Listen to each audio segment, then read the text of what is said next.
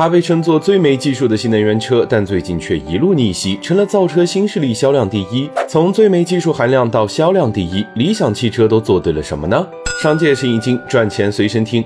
理想汽车的创始人也叫理想，他还是汽车测评网站汽车之家的创始人。因为这份经历，别人关注技术，但理想特别关注用户，甚至精准到只关注某一部分用户。这一点从理想注册公司时取的名字“车和家”就看出来了。当其他车企都在研究怎么增加续航、怎么提升自动驾驶时，理想的目标却是把汽车打造成一个移动的家庭空间。理想自己就有五个孩子，几位合伙人也都是有孩子的奶爸，所以这个团队一开始就是设身处地的在为奶爸造车。别人搞的车，要么服务驾驶者，要么服务后排老板。理想关注的是服务车上的老婆、孩子和老人。理想汽车的发布会上，理想从一开始就不讲什么驾驶性能、操控感，他把绝大多数时间花在讲车内的空间有多大。座椅有多舒适，而且车里到处都是屏幕，随时可以摇身一变成为超级影院或者是 KTV 游戏厅。这是在卖车吗？这是在卖一个可以移动的精装修公寓啊！